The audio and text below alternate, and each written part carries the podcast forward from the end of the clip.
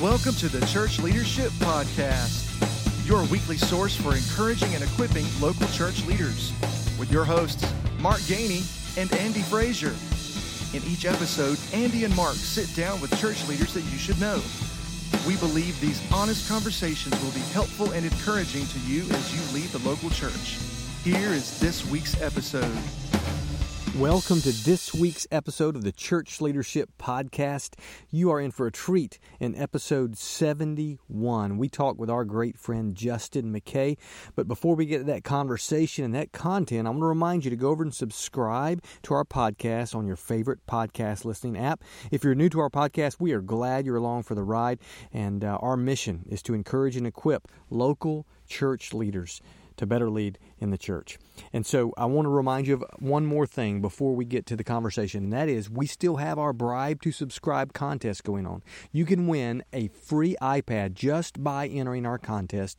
Uh, you can go over to churchleadershippodcast.com, top right. You'll see the bribe to subscribe link. All the details on how to enter for your chance to win a, an iPad are there. Now, here is this week's episode. On this week's episode of the podcast, as Mark mentioned earlier, we have our good friend Justin McKay. Justin serves in the Denver, Colorado area. He is a, a pastor and working on planting a church there with the Send Network in the Denver, Colorado area. So, Justin, we are so glad you could be on the podcast with us this week. Well, this is an exciting opportunity to be with you guys today. Thanks for having me.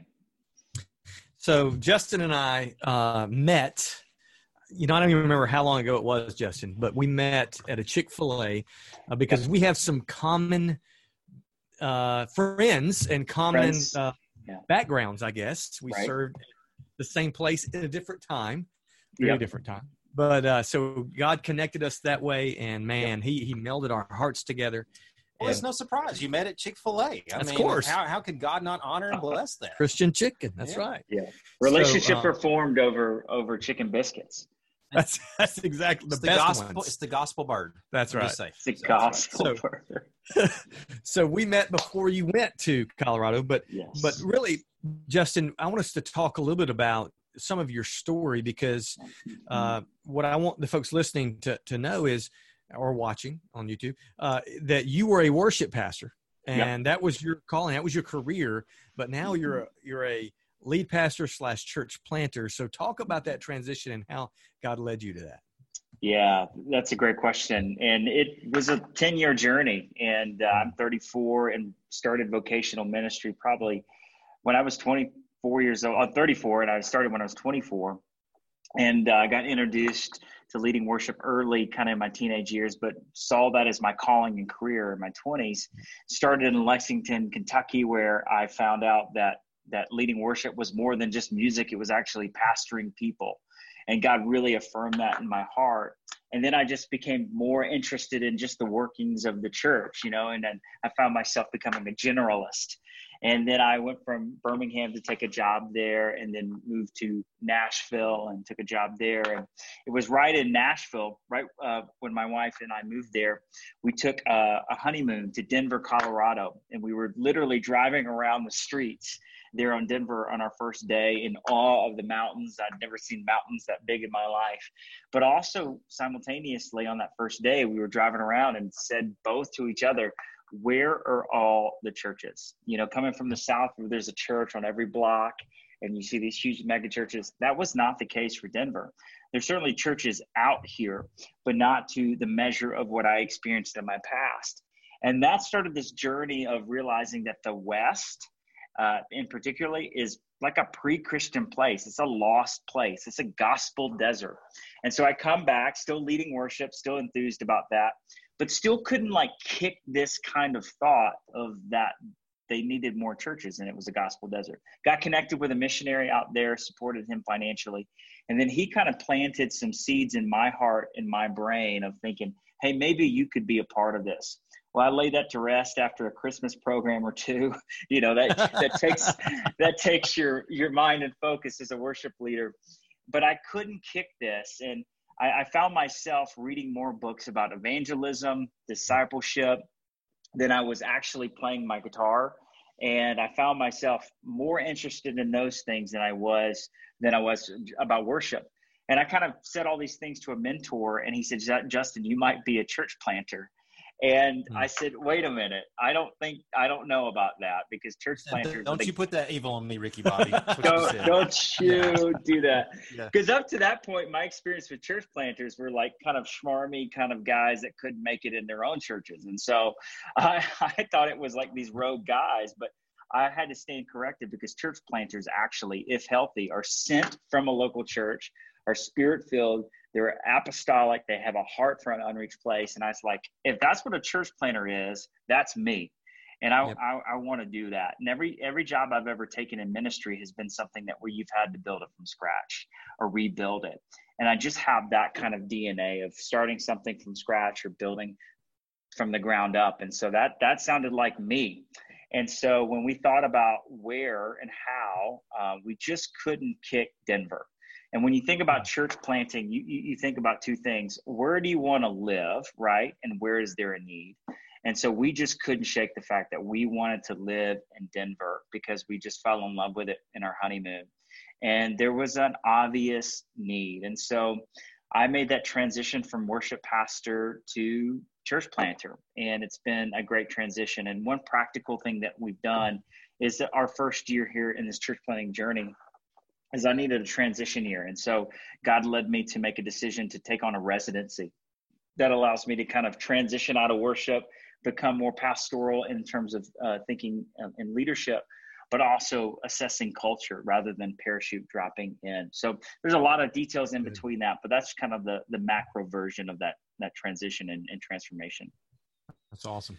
Well, Mark and I know you well enough. Everything you said, I mean, we affirm that. We affirm your your your calling as far as uh, experiencing your ability to to teach and your entrepreneurial spirit. We we see all those things, um, but I would just suggest that maybe you make some kind of, of broad statement saying, uh, to anybody who's considering getting married or planning on getting married soon to really consider where their honeymoon is. it's important. Yeah, yes, very important. Life changing. You might end up possibly. living and yeah. pastoring where you honeymoon. That's right. You never know. Yes. Well, yes. The the church planting world and, and the the church revitalization world are mm-hmm. are part of what Mark and I are you know right in the middle of with friends or experience in our past and all that. And it's it's a tough thing. It's not an easy thing. And and you being in this phase of your life we know that's hard but especially being in denver you mentioned that. I, I know you living in the south and and and even serving in our context of here of the the buckle of the bible belt. Yeah. Tell us a little bit about the culture there as far as what ways you're seeing churches uh, be successful, especially right now in the midst of everything that's going on, but be successful in reaching an unreached population. Uh, you know, it's almost like a pioneering type work that a lot of churches are doing. Here, you can throw a rock and hit a church. There, you can shoot a rifle and not hit one. So, tell us kind of how how you do that and what your what your process is to prepare to plan a church there, and how that might be a little different here in in the right. southeast. Well, I think the number one thing is the culture here out west is a pre-Christian culture. And so one thing you have to just understand from day one is people aren't looking for a church. You know, in the South, people looked for a church. They they that's one of the one things that you did if you moved from one city to another is where is our next church home. That's just not true in Denver. That is not like a focal point of culture here. And so just assuming that people are looking for a church and then strategizing your church planting strategy by saying, hey, let's go get a storefront or a building or a school and build it and they'll come, that's just not going to happen. And so what's going to happen here is it, it's very relationally based. And but what precedes relationships is a culture of prayer. And mm. literally, this is a declaration of war. Uh, my Send City missionary says this all the time, Dave Howitt uh, you better if you want to plant a church that is sustaining and that actually sticks to landing and sees traction post your plant and landing is you have to have a culture of prayer. Because literally this is souls and you're praying right. that the enemy uh, has no more foothold in the lives of these people and that the spirit of god changes the hearts and affections for these people. And so that's the biggest thing. So rather than relying on methods or program or sermon series, we have been relying on prayer and just genuine relationships with people. I know that sounds so elementary, but it's the thing that's working. And you just have to be there with people. And the other thing is, people are kind of generally, uh, they're nice here, but in terms of like actually engaging in authentic relationships, uh, that's a little bit slower here. So it's not mm. like a mean culture. People are nice, but in terms of letting you into their lives or letting you into their homes, that's a slower process. And so you have to play the long game. And then you're praying that God would allow you the opportunity uh, to be there for them when the bottom drops out. And so you're looking for the moment to share the gospel or be there in a compassionate, compassionate way when there are broken hearts. And that's when people are receptive to it. So it's just a little bit different in terms of planting is, is the gathering, the big launch that maybe that you would probably assume that you would have in the South of 200, 300 people on your launch Sunday. That's just not going to happen here. And you have to kind of change the scorecard. Uh, if you have 100 people in your congregation in by year two, that is deemed as a, a success. That's a huge marker. And the other thing is you're competing with the Rocky Mountains. You're competing with recreation. That's a beautiful thing out here. It, it, it's God's glory and creation. Uh, but convincing someone to wake up early, get their kids ready, come to church on Sunday morning, to listen to a bunch of stuff they don't know about, that's going to be a hard sell compared to the Rocky Mountains, compared to skiing. And so we've got to just pray for the Spirit of God to change hearts. And how do we tailor and contextualize our methods and how we reach them? It's just a little bit different. I hope that uh, that answers your question. Absolutely, absolutely, and I think in in describing the difference, you've also described a little bit how it should be similar. Yeah. I mean, yeah. it's going to look different, but the focus should be should be people's lives, right? Relationships. Right. Whether you're planting a church, whether whether you're revitalizing a church, whether you're in an established church, that should be the focus. Uh, so let me ask this question because you know we're we're still in this you know COVID world, and and I guess we'll say this for a long time. Um, but you, you, you and I and Andy are in a, a, pastor's huddle together every week, and so we've got we've been able to hear the stories uh, of how God is using you, even in the middle of this, uh, to to begin to build relationships and to leverage it for the sake of the gospel. So, uh, talk to us a little bit how God has used this time. It's kind of like a pause to to continue to build into the lives of people, though. Yeah, that's great. Well, in two ways, you know, the residency that I mentioned earlier at Front Range Church here in Castle Rock, um, they are a church plan of six years, I think going on seven years, uh, maybe I can't remember, but, uh, but but prior to COVID, our lead pastor and his team had a passion and a track record of doing things for the community. Um, and so when the tragedy happened of COVID, in terms of people being laid off, and things just kind of hitting the fan, um, city leaders uh, called our church, called our team, and said, "Hey, can you help with these things?" Schools called our church, and so what I realized, number one, there is we reach the community before crisis happens. Because when a crisis does happen, when the community actually needs to lean into the church, we want to be the one that calls. Uh, we want to be the church that gets the call because we have a proven track record. So, what I've learned is that you have to be for the community, for the people from day one. Do you love the people around you? Are you serving in ways and are you doing the things that nobody else wants to do? Uh, they tell stories of the community uh, kind of lamented of other previous church plants that, that wanted to be a part of the community parade but didn't want to clean up afterwards. And so our uh-huh. church said, "Hey, we, we want to be in the parade, but we're also we're going to clean up confetti afterwards." And so it's those little things that say we really are for this place that allows you for when a COVID happens to really have influence in that. And so what I've learned moving forward, where God lands us when we plant here in the city, are we for our neighbors? Are we literally doing that daily? And when it when nobody's watching too. And so that's the the first thing. And I think, secondly, with COVID, it's really caused us to look at our physical neighbors. We live in an apartment like, you know, your classic big box apartments. We've never lived in those before. And so we're kind of learning how to live in those. But it's harder to see people. Like, you don't have windows outside to see when people are coming in and going out. So you can't really catch people unless you're coming in or coming out. And so we've been really intentional. So within every interaction, walking by somebody in our apartments, we we try to stop and, and engage them. And we have a mm-hmm. list on on my computer, and Lacey has it on her phone of every person in our apartment complex that we know by name, and we pray for them daily. And then we're praying. Uh, we have a prayer team that's praying for those people as well. That God would give us an open door for a next step. And uh, it's a little bit longer game than I would like it to be but that's just the kind of context that we're in. And so I try I try to pray for opportunities to let people know what I'm doing, why I'm here, and then engage their spirituality and the receptivity to the gospel.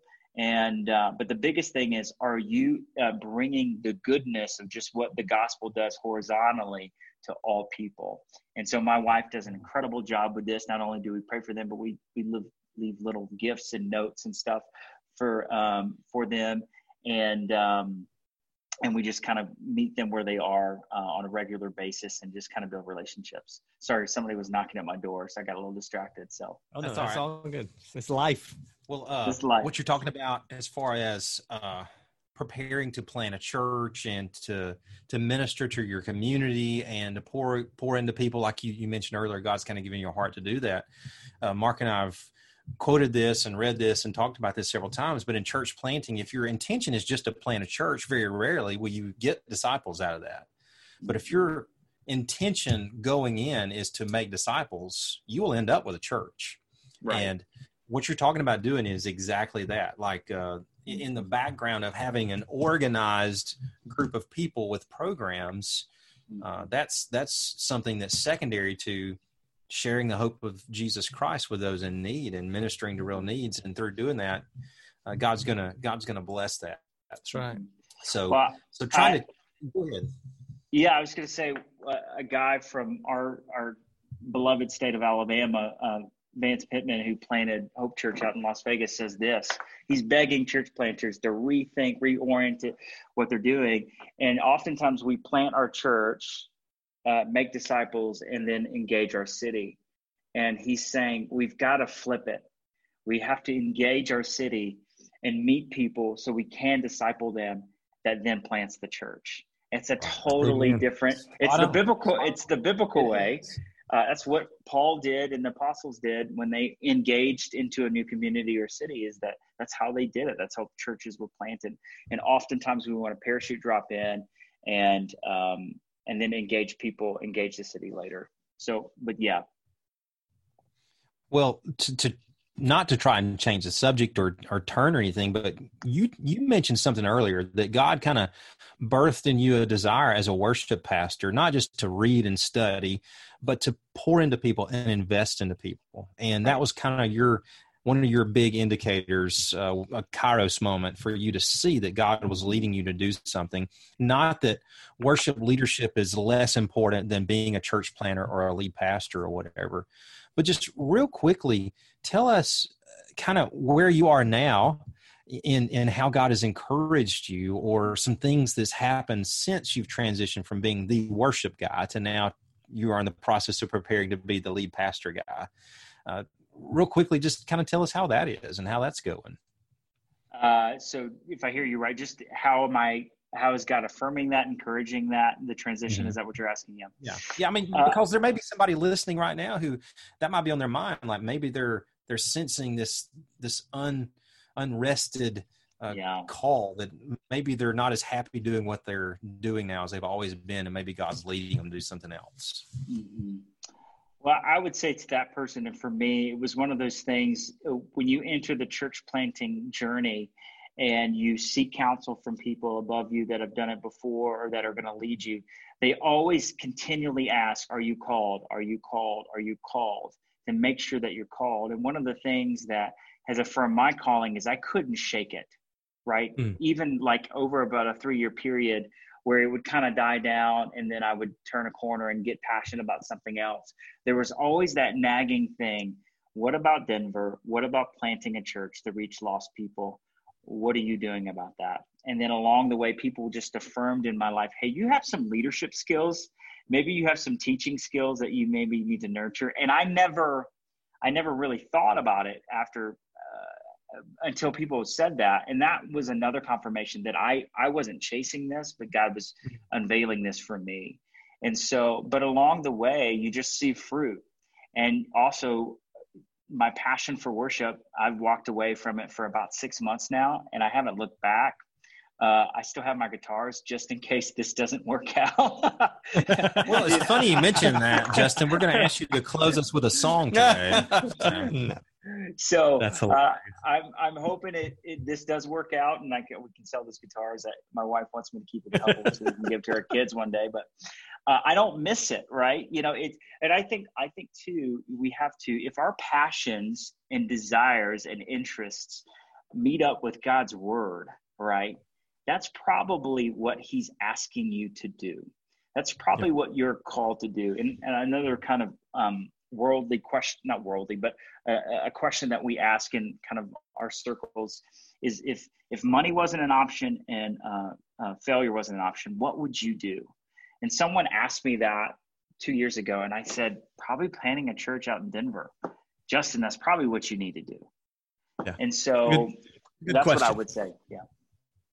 And you know what? That that may be the question that somebody listening needed to hear today. Um, it's it's something to think about, and, and where your your passions and gifts line up with God's word. Justin, your story is so encouraging, inspiring, and uh, I know, uh, speaking for Andy, I know we have really enjoyed getting to know you more and seeing God use you. Uh, has just been an encouragement. So I know those listening today have been encouraged and equipped to lead in the local church, but we just want to say thank you so much for joining us. Thank you. Yeah, it's been great, guys. Thank you yeah, we appreciate your time, Justin, and and we look forward to maybe a follow up episode on down the road after you kind of uh, get some traction and once uh, things from COVID allow us to to see God use you to start gathering people. We're we're we're gonna follow up on that. That's gonna be That's awesome. Right. Can't wait to hear some hey. of the awesome successes and bitter failures. I know. And if anybody anybody listening to this has the spirit of God just tugging on their heart to say, "Hey, I want to be a part of that," uh, find out a way to get in touch with us because we are w- wanting and praying for every day. We pray at 1002 that God would send us laborers, uh, raise up laborers because the harvest is plenty and the laborers are few. And so we need laborers, uh, indigenous people and people from out of the state to come and, and just reach people. So if that if that's you, uh, find a way to reach out. Yeah, if you want to be a part of that and what God's doing through Justin and the work there in Colorado, uh, we're going to put his contact information in the show notes. So go to churchleadershippodcast.com, check out the show notes, and uh, you'll be able to get in touch with him and, and be on his team. I know, I know he would love that. So thank you guys for listening. Justin, thanks for being on the show, and we'll see you next time. Thank Thanks, you, guys. Thank you so much for listening to this week's episode of the Church Leadership Podcast. Don't forget to share, subscribe, and even review our podcast on your favorite podcast listening app.